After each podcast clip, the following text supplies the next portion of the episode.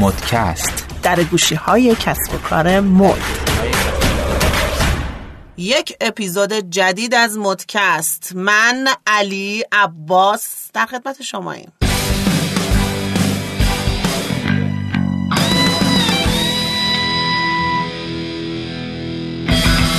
سلام دوستان عزیز به مدکست خوش اومدید.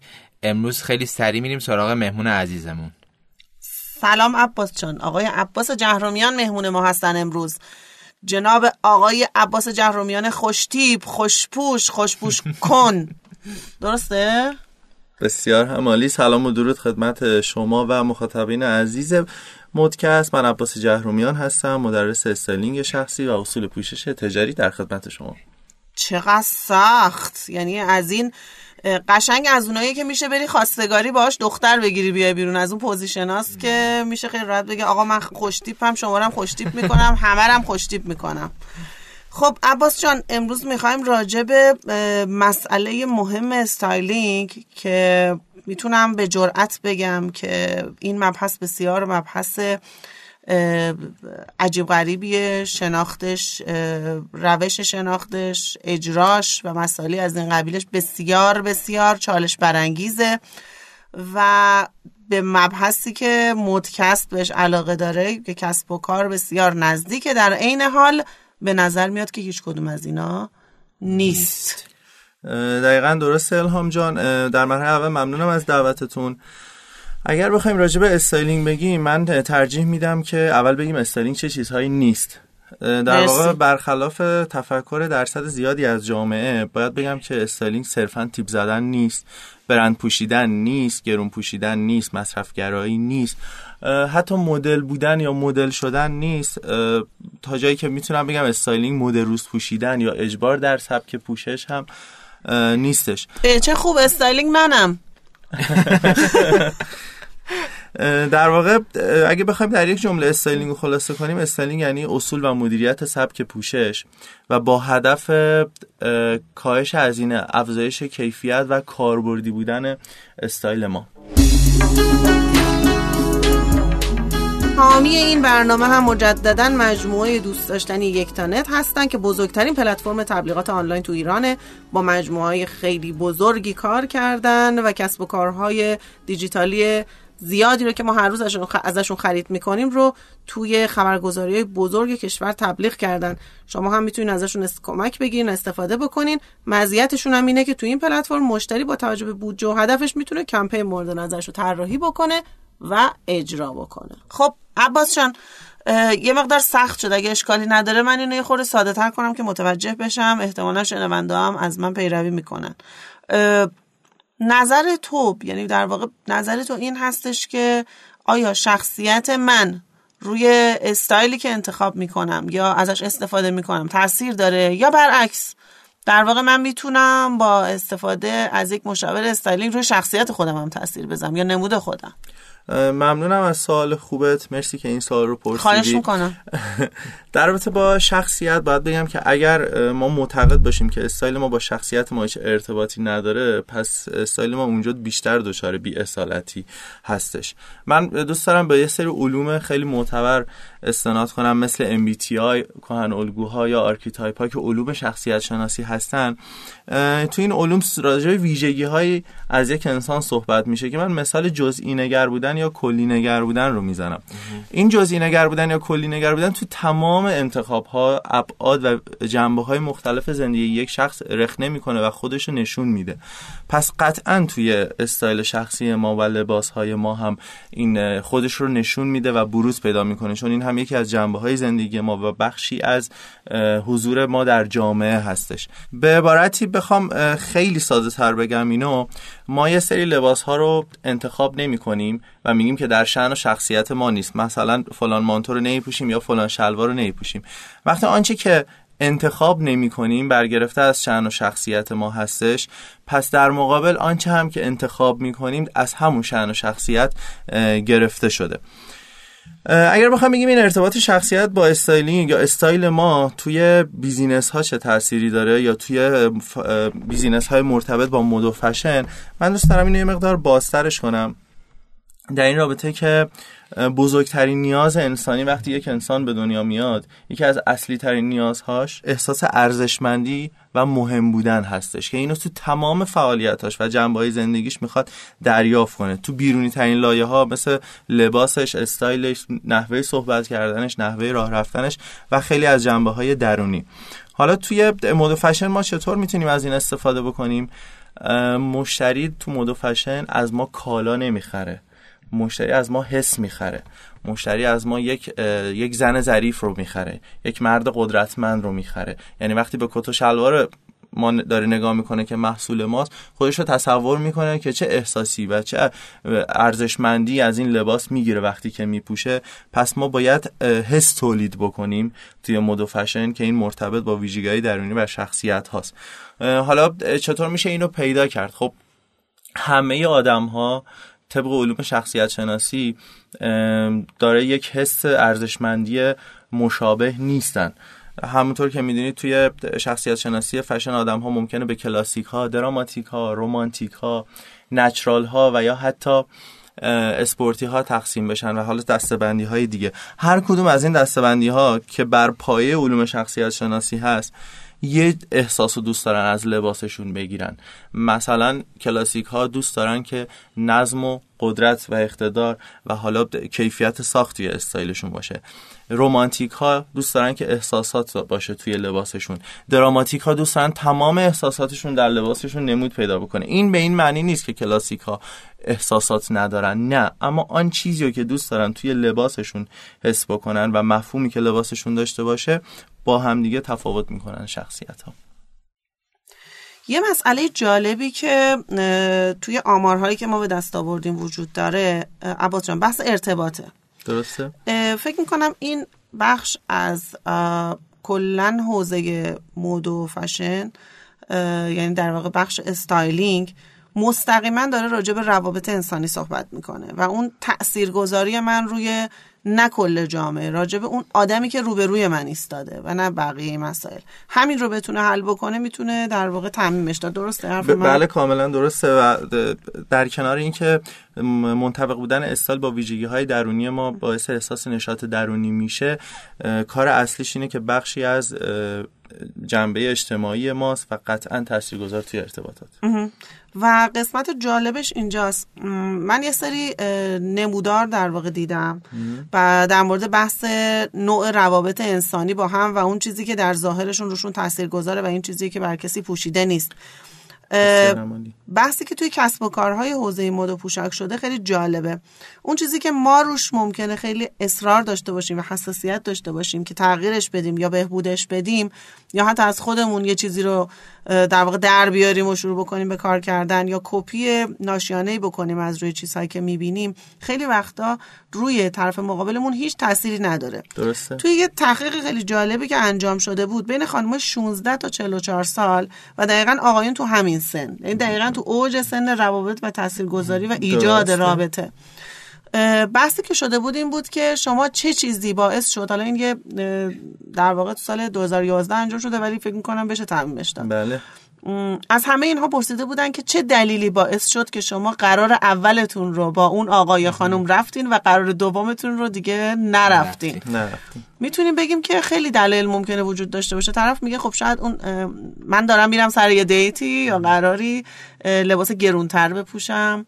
عطر گرونتر بزنم کفش گرونتری داشته باشم یا سعی کنم از برند ترند روز که خیلی مثلا تو همسن و سالهای من درسته. ازش استفاده میشه استفاده بکنم. ولی اولین مبحثی که همه همه چه خانوم و چه آقا راجبش صحبت کرده بودن اول از همه مسئله نظافت بود. نظافت بود. و تمام مسائلی که به این مربوط میشه. من دوست دارم یه حدس اینجا بزنم در رابطه با اینکه چه چیزی مثلا از آقایون برای خانم ها تو دیدار اول مهم هستش. به قطع می‌تونم بهت بگم که تمیز بودن مو و ریش آقایون و در مرحله دوم تمیز بودن کفش آقایون برای خانم ها خیلی می‌تونه اهمیت داشته باشه. و این داستان اینجاست که این موه یا ریشه مدلش یا حالا به قول معروف آن آیتم هایی که داره به خودی خود مهم نیست. در واقع علت اون تمیزی ها و اینکه چه چیزی پشت این تمیز بودن است و چه مفهومی میرسونه اینه که برای خانم مهم هستش. حالا بذار دقیق تر بهت بگم که چقدر حدست درسته. اتفاقا این تعداد 1677 نفر بودن که 1229 نفرشون گفتن نظافت. راجب انتخاب خانوم ها راجب نظافت موی آقایون بود. که موهاش تمیز بود یا نبود. یعنی حتی مدل مویی که ترند بوده اهمیتی نداشته. و در مورد آقایون چیزی که خیلی جالبه مسئله ناخون خانوم ها بود. یعنی دقیقا چیزی که شاید من تحلیلم اینه از یه خانوم غیر از اینکه دستاش بر ظریف و قشنگ باشه یه خانوم غذای منو درست می‌کنه لباس های منو جابجا می‌کنه. من دوست دارم که دستای تمیزی داشته باشه و دستای مرتبی داشته باشه. و اینکه ما فکر می‌کنیم که خیلی اهمیتی نداره. چرا دروغ من داشتم میومدم استودیو؟ امروز ناخونام لاکاش پریده بود. تورا سری لاکشو پاک کردم. گفتم دقیقا داشتم این آمارو میخوندم. گفتم احساس بدی به stylist ندم با ناخونای. لاک پریده‌م. ولی خب اینا چیزاییه که بسیار ظریفه. ولی دلیلش میشه اون چیزی که تو داری راجع به علم styling میگی و می‌تونیم با دانش اون روی چیزای خیلی ظریف ولی مؤثر تاثیرگذار باشیم و تغییر بدیم. یه چیزی که خیلی جالبتر از همه اینها هست اینه که توی کانادا توی چهار سال گذشته محاسبه کردن تعداد سالن های آرایشی که روی مباحث cosmetic و لوازم آرایش و makeup و اینها بودن و حتی روی رنگ مو بودن تعدادشون به میزان 14 درصد کاهش پیدا کرده. در عوض سالن هایی که روی نظافت ناخون مو hair styling کار می‌کردن دو درصد افزایش پیدا کرده.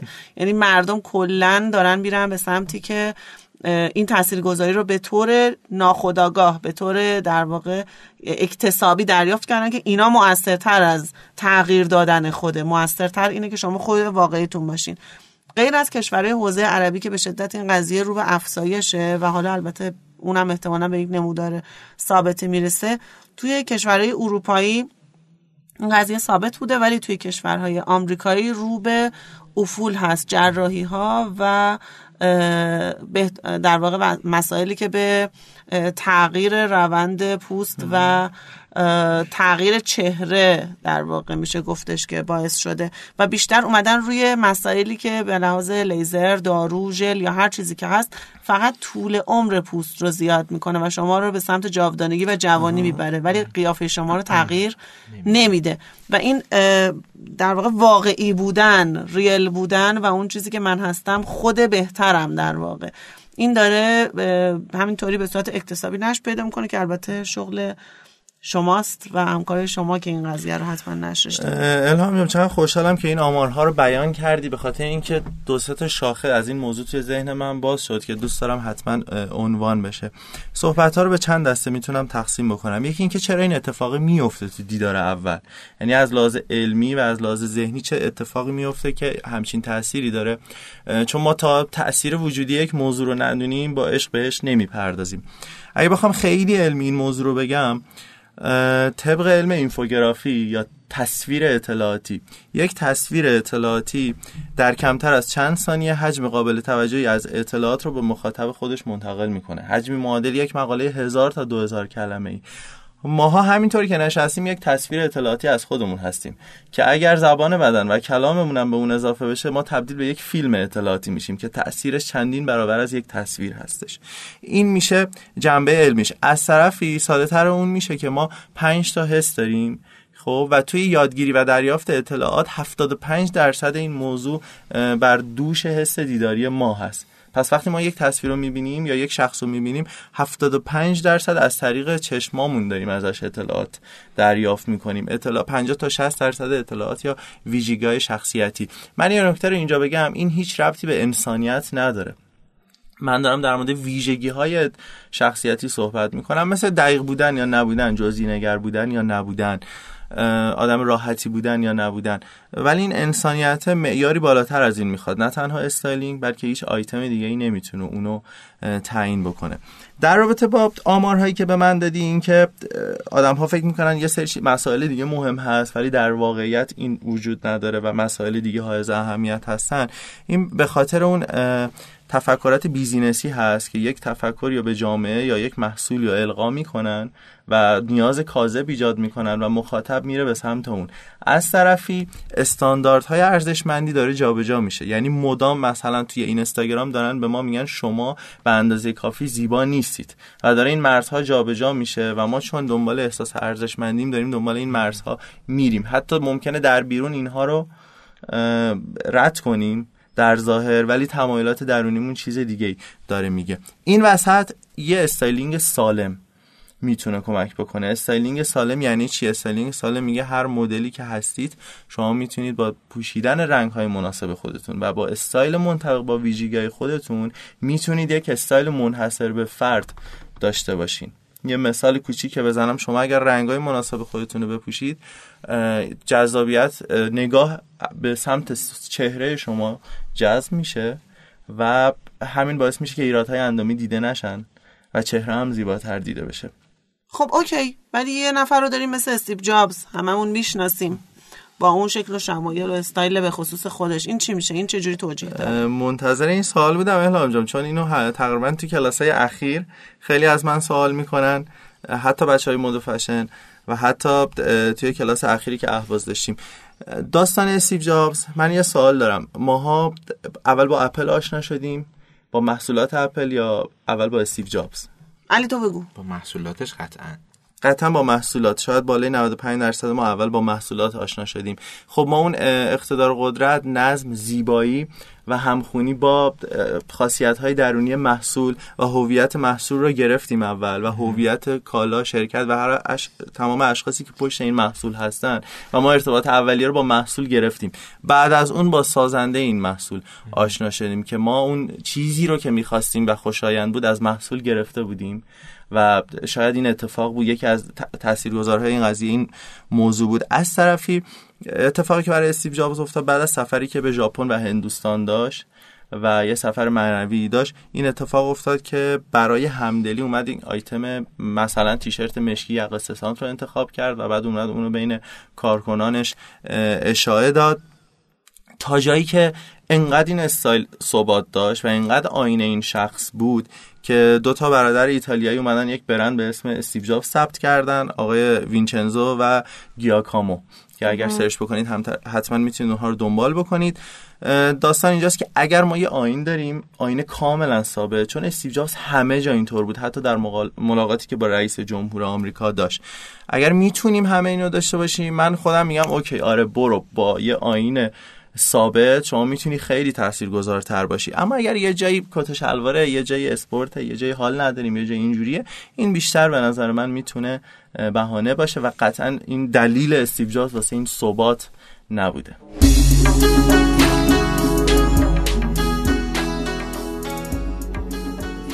عباس جان ممنون از توضیح مفصلی که دادی. حالا من یه سوال از شما بپرسم. علم styling چه شاخه هایی توی صنعت مد داره؟ ممنونم علی جان که بالاخره سوال در مورد کسب و کار مد هم شد. یه چیزی که هست الان همه ما داریم توی ایران تولید محصول می‌کنیم تو زمین بله. مد و فشن ولی سوال اینه که چرا نمی‌تونیم هیچ وقت شنل بشیم؟ چرا نمی‌تونیم هیچ وقت گوچی یا دیور باشیم؟ بله. خب این یه حلقای گم شده این وسط هست که ما نزدیک به 800 خورده شاخه های کسب و کار مد داریم که توی ایران شاید بتونم بگم که ما فقط طراحی و دوختشو داریم. خب ما بین اینها تقریبا گم شده. styling اگه بخوایم صنعت مد و فشن رو به سه قسمت تقسیم کنیم که طراحی و تولید بازاریابی و رسانه باشه استایلیست مد جزو رسانه کسب و کار مد و فشن میشه. و اینکه علاوه بر اینکه کمک می‌کنه حالا ما برای این مخاطب اون حس و تولید بکنیم توی لباس خیلی کارهای دیگه می‌تونه رقم بزنه. استایلیست من یک مثال از توی خود همین کشورمون بزنم. از مثلا مجموعه باملند که شما تقریبا یک مجموعه خوبی از برندها هست و همه برندها رو می‌تونید اونجا ببینید. اگر یه توجه خیلی کوچیک بکنید اگر تابلوی برندها رو در بیاریم و یه نگاه کلی بندازید شما به راحتی نمی‌تونی تشخیص بدی که داری به چه برندی نگاه می‌کنی؟ عجله. علاوه بر اینکه دی ان برند ها داره تقریبا شبیه هم دیگه میشه مرچندایزینگ که استایلیست مد بخشی از کار مرچندایز انجام میده این حلقه گم شده این صنعت هست توی این بخشی دارم بهتون میگم.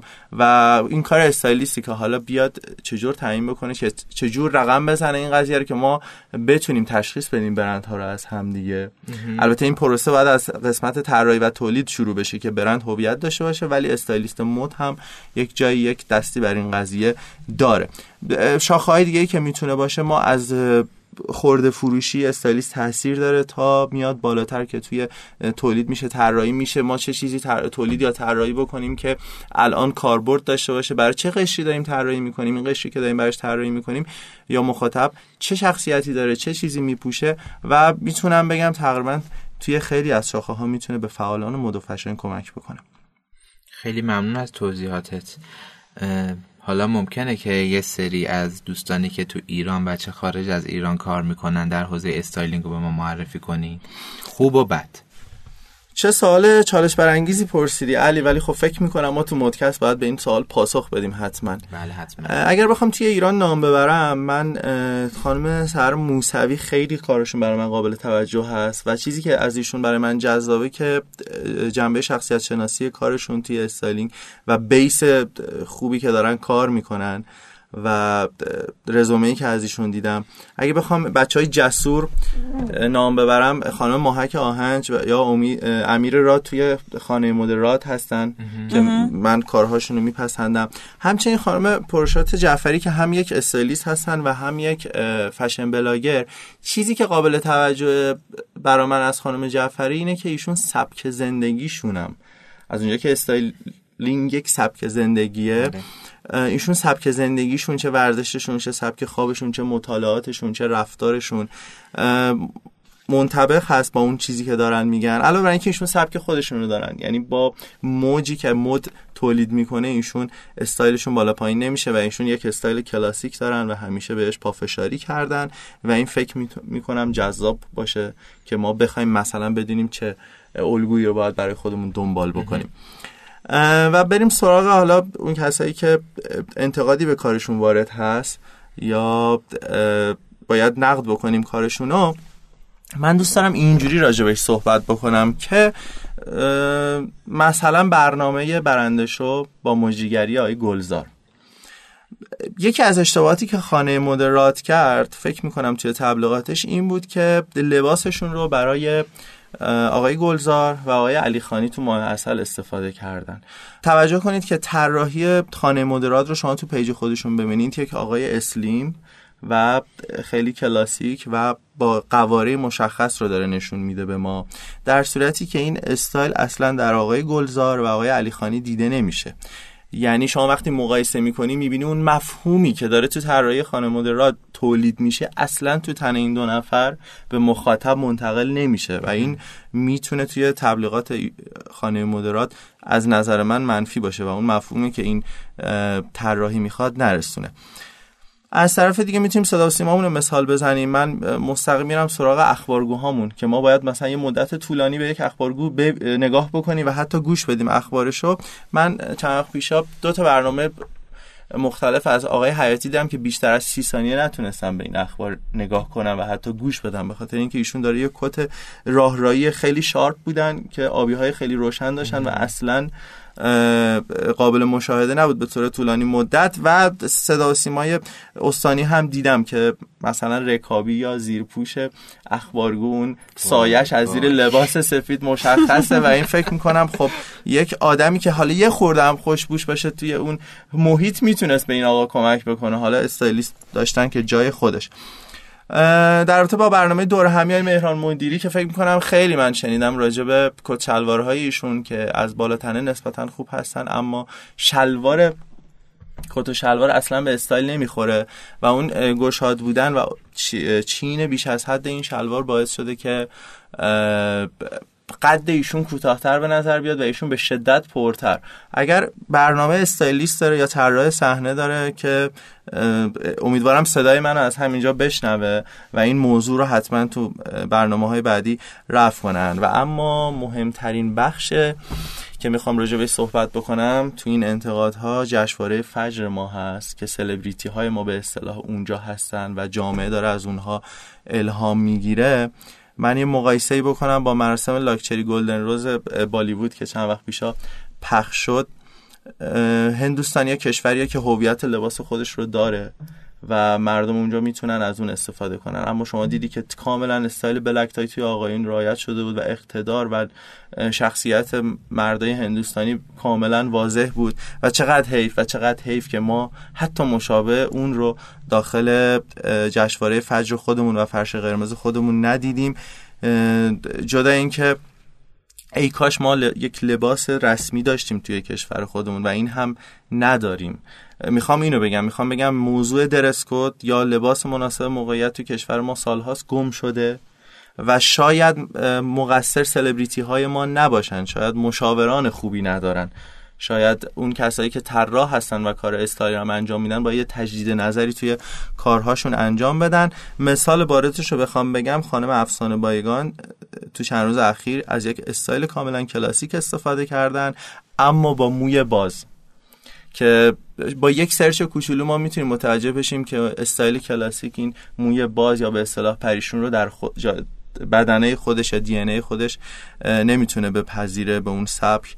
و در نهایت هم می‌تونیم از fashion blogger ها بگیم که بیشتر دارن مصرفگرایی رو رواج میدن و اگر قرار بود تأثیر گذار باشن ما اینقدر مشکل استایل درسکود و آین پوشش نداشتیم.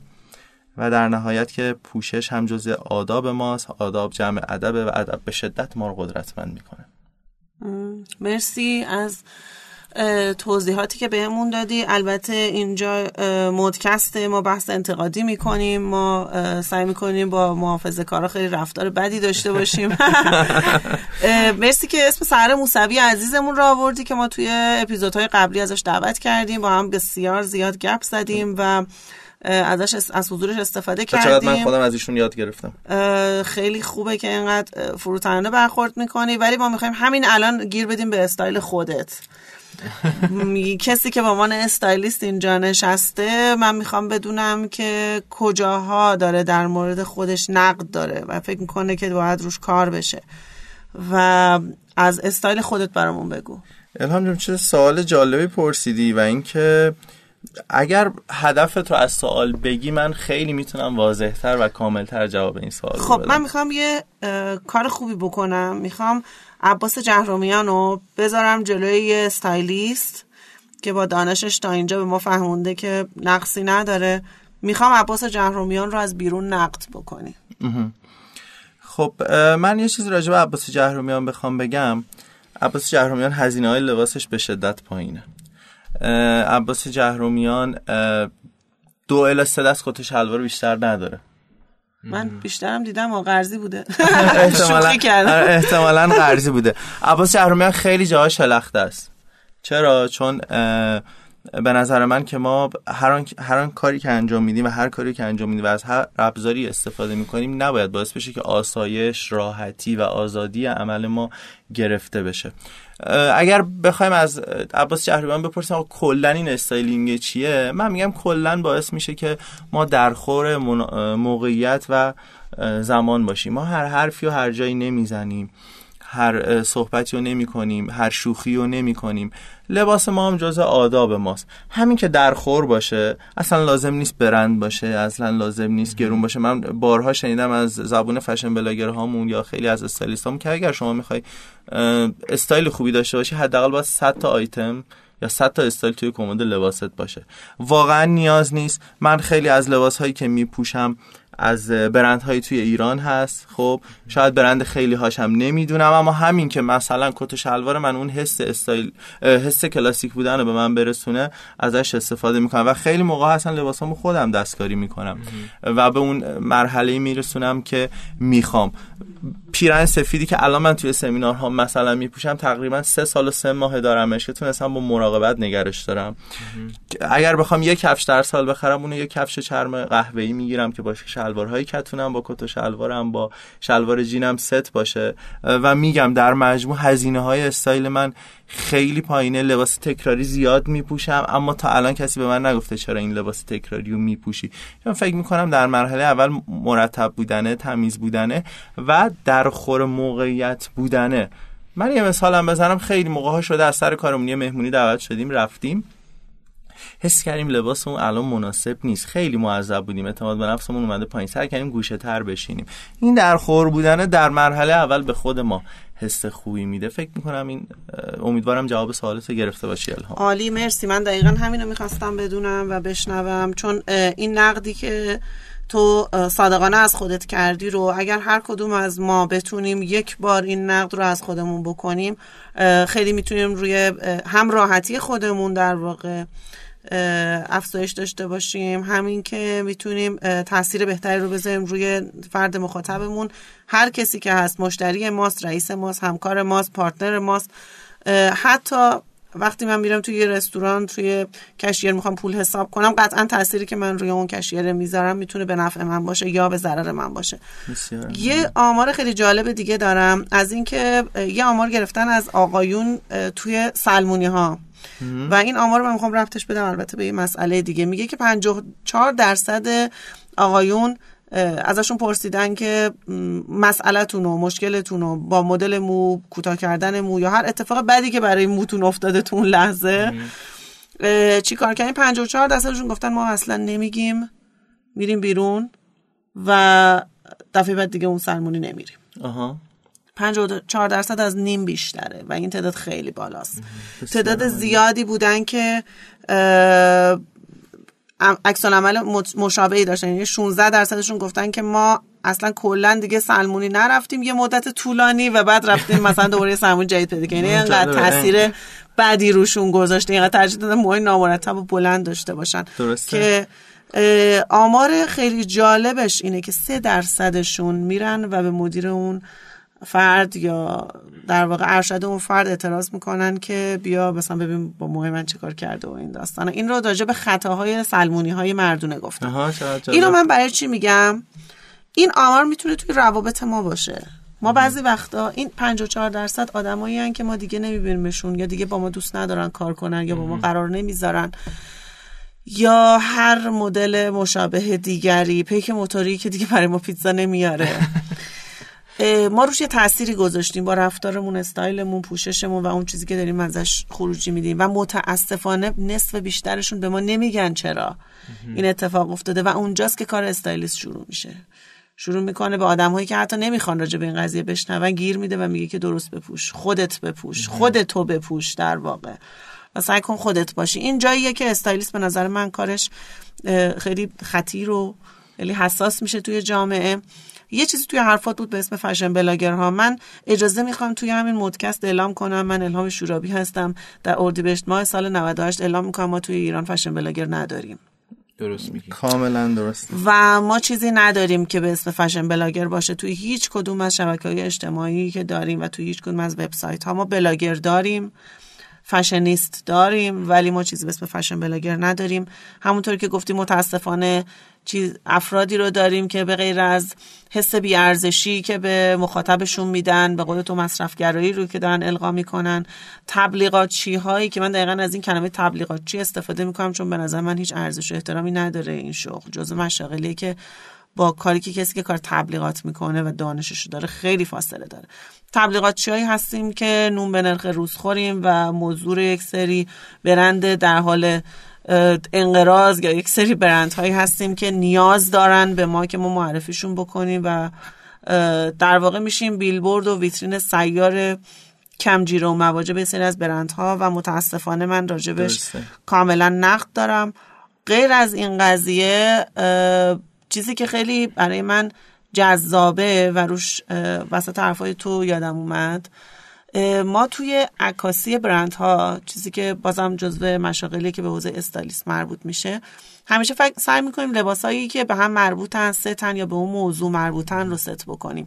یه چیز خیلی قشنگی که من توی فکر می‌کنم فقط از راه دیدار این رو یاد گرفتم و اگر اشتباه می‌کنم به من بگو. برندای plus size رو ببینید. وقتی لباس تنه مدلشون می‌کنن تمام مدل دارن میخندن. حس شادی اینکه من چاقم هر چیزی که هستم از پوشیدن این لباس و زندگی خودم خوشحالم. ولی کسی که مثلا سایز 34 داره داره به عنوان مدل یه برند لاکچری همیشه سعی می‌کنه یه حسی از اینکه من قویم من بهترینم من اعتماد به نفس بالایی دارم. و جدیت رو نشون میده. این تفاوت این دوتا خودش استایل این دوتا سبک و این دوتا مدل در واقع به نظر من که ما توی هنر عکاسی این رو داریم. ولی فشن بلاگرای ما چی؟ امروز خوشحاله فردا ناراحت نشسته توی یه کافه تنها. خب پس این عکسو کی از تو گرفته؟ اون جستی که تو اونجا داری الان معنیش چیه؟ یا اینکه کنار دریایی یا اینکه کنار دریا چرا باید آدم خیلی ناراحت و مغموم باشه؟ به نظر من هیچ مفهومی نداره. دقیقا. منم و کیف ایفسن لانرم تو ساحل و خیلی غمگینم. من مثلا فلان. بعد برندها متاسفانه چرا به خودشون احترام نمی‌ذارن؟ یعنی من مانتوی تنمو میدم به ده تا به اصطلاح فشنیست معروفی که هستن که یکیشون کلا آدمیه که شاعر مسلکه و تمام کپشناش رو شعره. نفر بعدی آدمی که همیشه توی باشگاه ورزشیه. نفر بعدی کسیه که مثلا توی فضای سیاسی داره رفتار می‌کنه یا فمینیسته. اون یکی کسیه که تقریبا هر دو هفته بار راجع به دوست پسر جدیدش که باش به هم زده داره صحبت می‌کنه. ما تکلیفمون با این برنده باید بالاخره یه جوری مشخص بشه و اینو تن این به قول خودمون مزدورا می‌کنیم و اول از همه خودمون رو نابود می‌کنیم. درسته کاملا. اگه قوری داری بزن. قورمو بزنم. چرا مثلا لابلای همه این بلاگرها و stylist ها من اسم از خانم مثلا پروشات جعفری می‌برم. به چند دلیل. من به خوبی از خودشون یاد گرفتم که شما اگر داری lifestyle تبلیغ می‌کنی lifestyle ی نیست که مثلا شما آرایشگاه هر روز عوض بشه. شما آنچه که کیفیت داره و یک بار امتحان کردی رو باید اشاعه بدی. چیزی که عملا تو 95 درصد شاید بالاتر بلاگرهای ما رعایت نمیشه. و موضوع بعدی این که توی عکاسی خیلی خیلی ما معضل داریم و مثال خیلی خوبی زدی. من یه مثال خیلی واضح بزنم. ما مانتوی تجاری رو یا مانتوی اداری رو با با ژست دلبرانه عکاسی می‌کنیم. بله. خب اینا اصلا مفهومش به هم نمی‌خوره.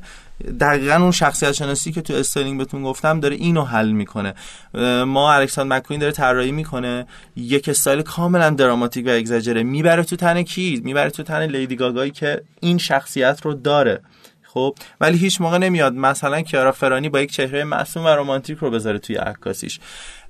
ما باید یه چیزی راجع به styling style بگم تفاوت آن چیزی که می‌بینیم خب میگیم حالا so so یا چیزی که می‌بینیم میگیم wow.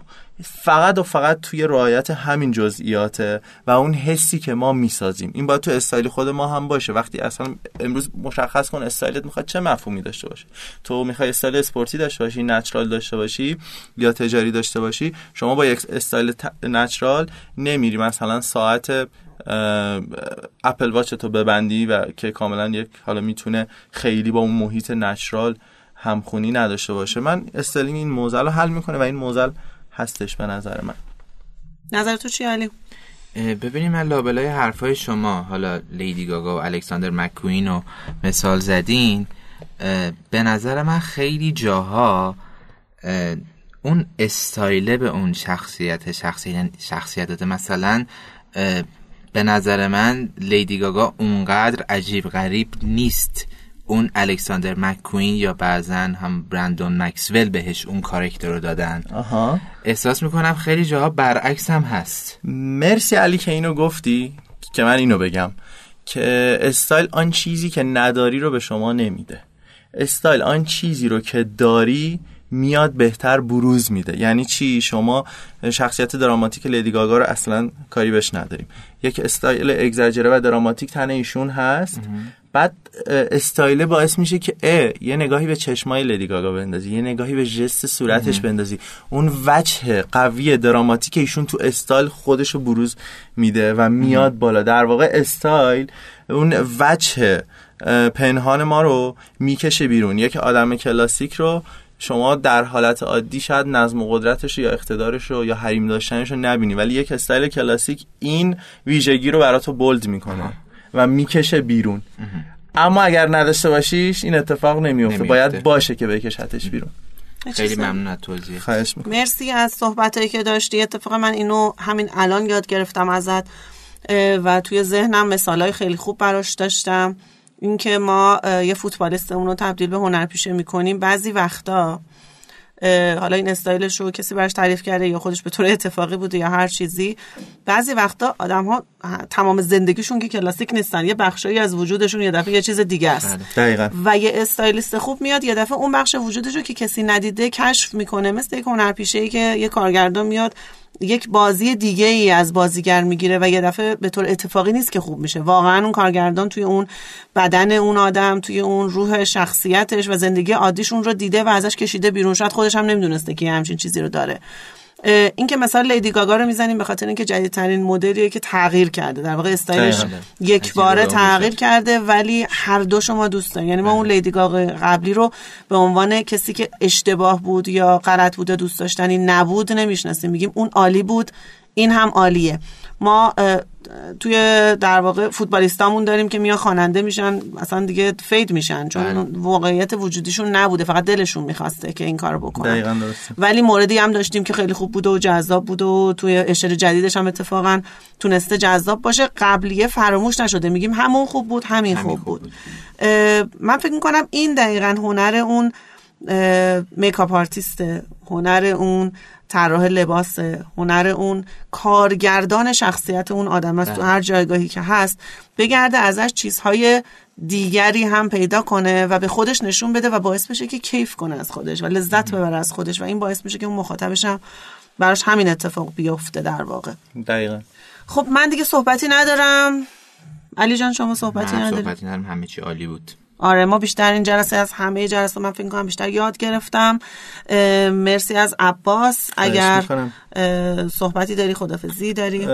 من فکر می‌کنم در مرحله اول برای styling یا تاثیرگذاری استایل باید با خودمون واضح باشیم. یعنی نیازهامون رو نکشیم. ما خالق زیبا بوده زیبا آفریده و ما فطری زیبا دوست هستیم و بهتر این حس رو سرکوب نکنیم.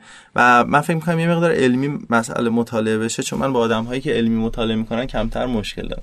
آدمی که اصل تعمیم رو می‌دونه و می‌دونه ما یک حسن رو تعمیم میدیم به بقیه جنبه های زندگی شخص و این کارکرد مغزه که ساده سازی می‌کنه فکر می‌کنم موضوع خیلی می‌تونه راحت تر بشه.